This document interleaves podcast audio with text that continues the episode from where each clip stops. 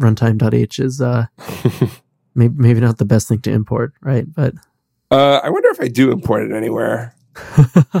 it was imported. Uh, the person that I uh, adopted this project from was using associated types to associate a model object to a cell, huh, which what? I did not like. Especially because the cell was just a subclass that, right. we you owned can that we like could just add add a properties property to a to subclass. yeah, it was like weird. I, I I was not one to shy away from using associated objects in Objective-C, but that is not the right time to use one. yeah. Hmm. So now I think there's no reference to runtime.h. So I think that's aces. there was one time where I forget the details, but I had like there was a table view involved in like propagating different events from cells, and I think yeah, there I, I had involved the responder chain and associated objects on UI event somehow. If you want to hear the rest of this episode and all of our even numbered episodes, you can subscribe to our Patreon.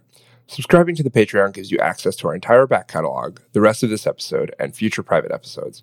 We use the money from the Patreon to pay for things like editing costs, hosting costs, and other incidentals. Our podcast is sponsor free, and we'd really love to keep it that way. Details on how to become a supporter are in the show notes, or you can visit fatalerror.fm.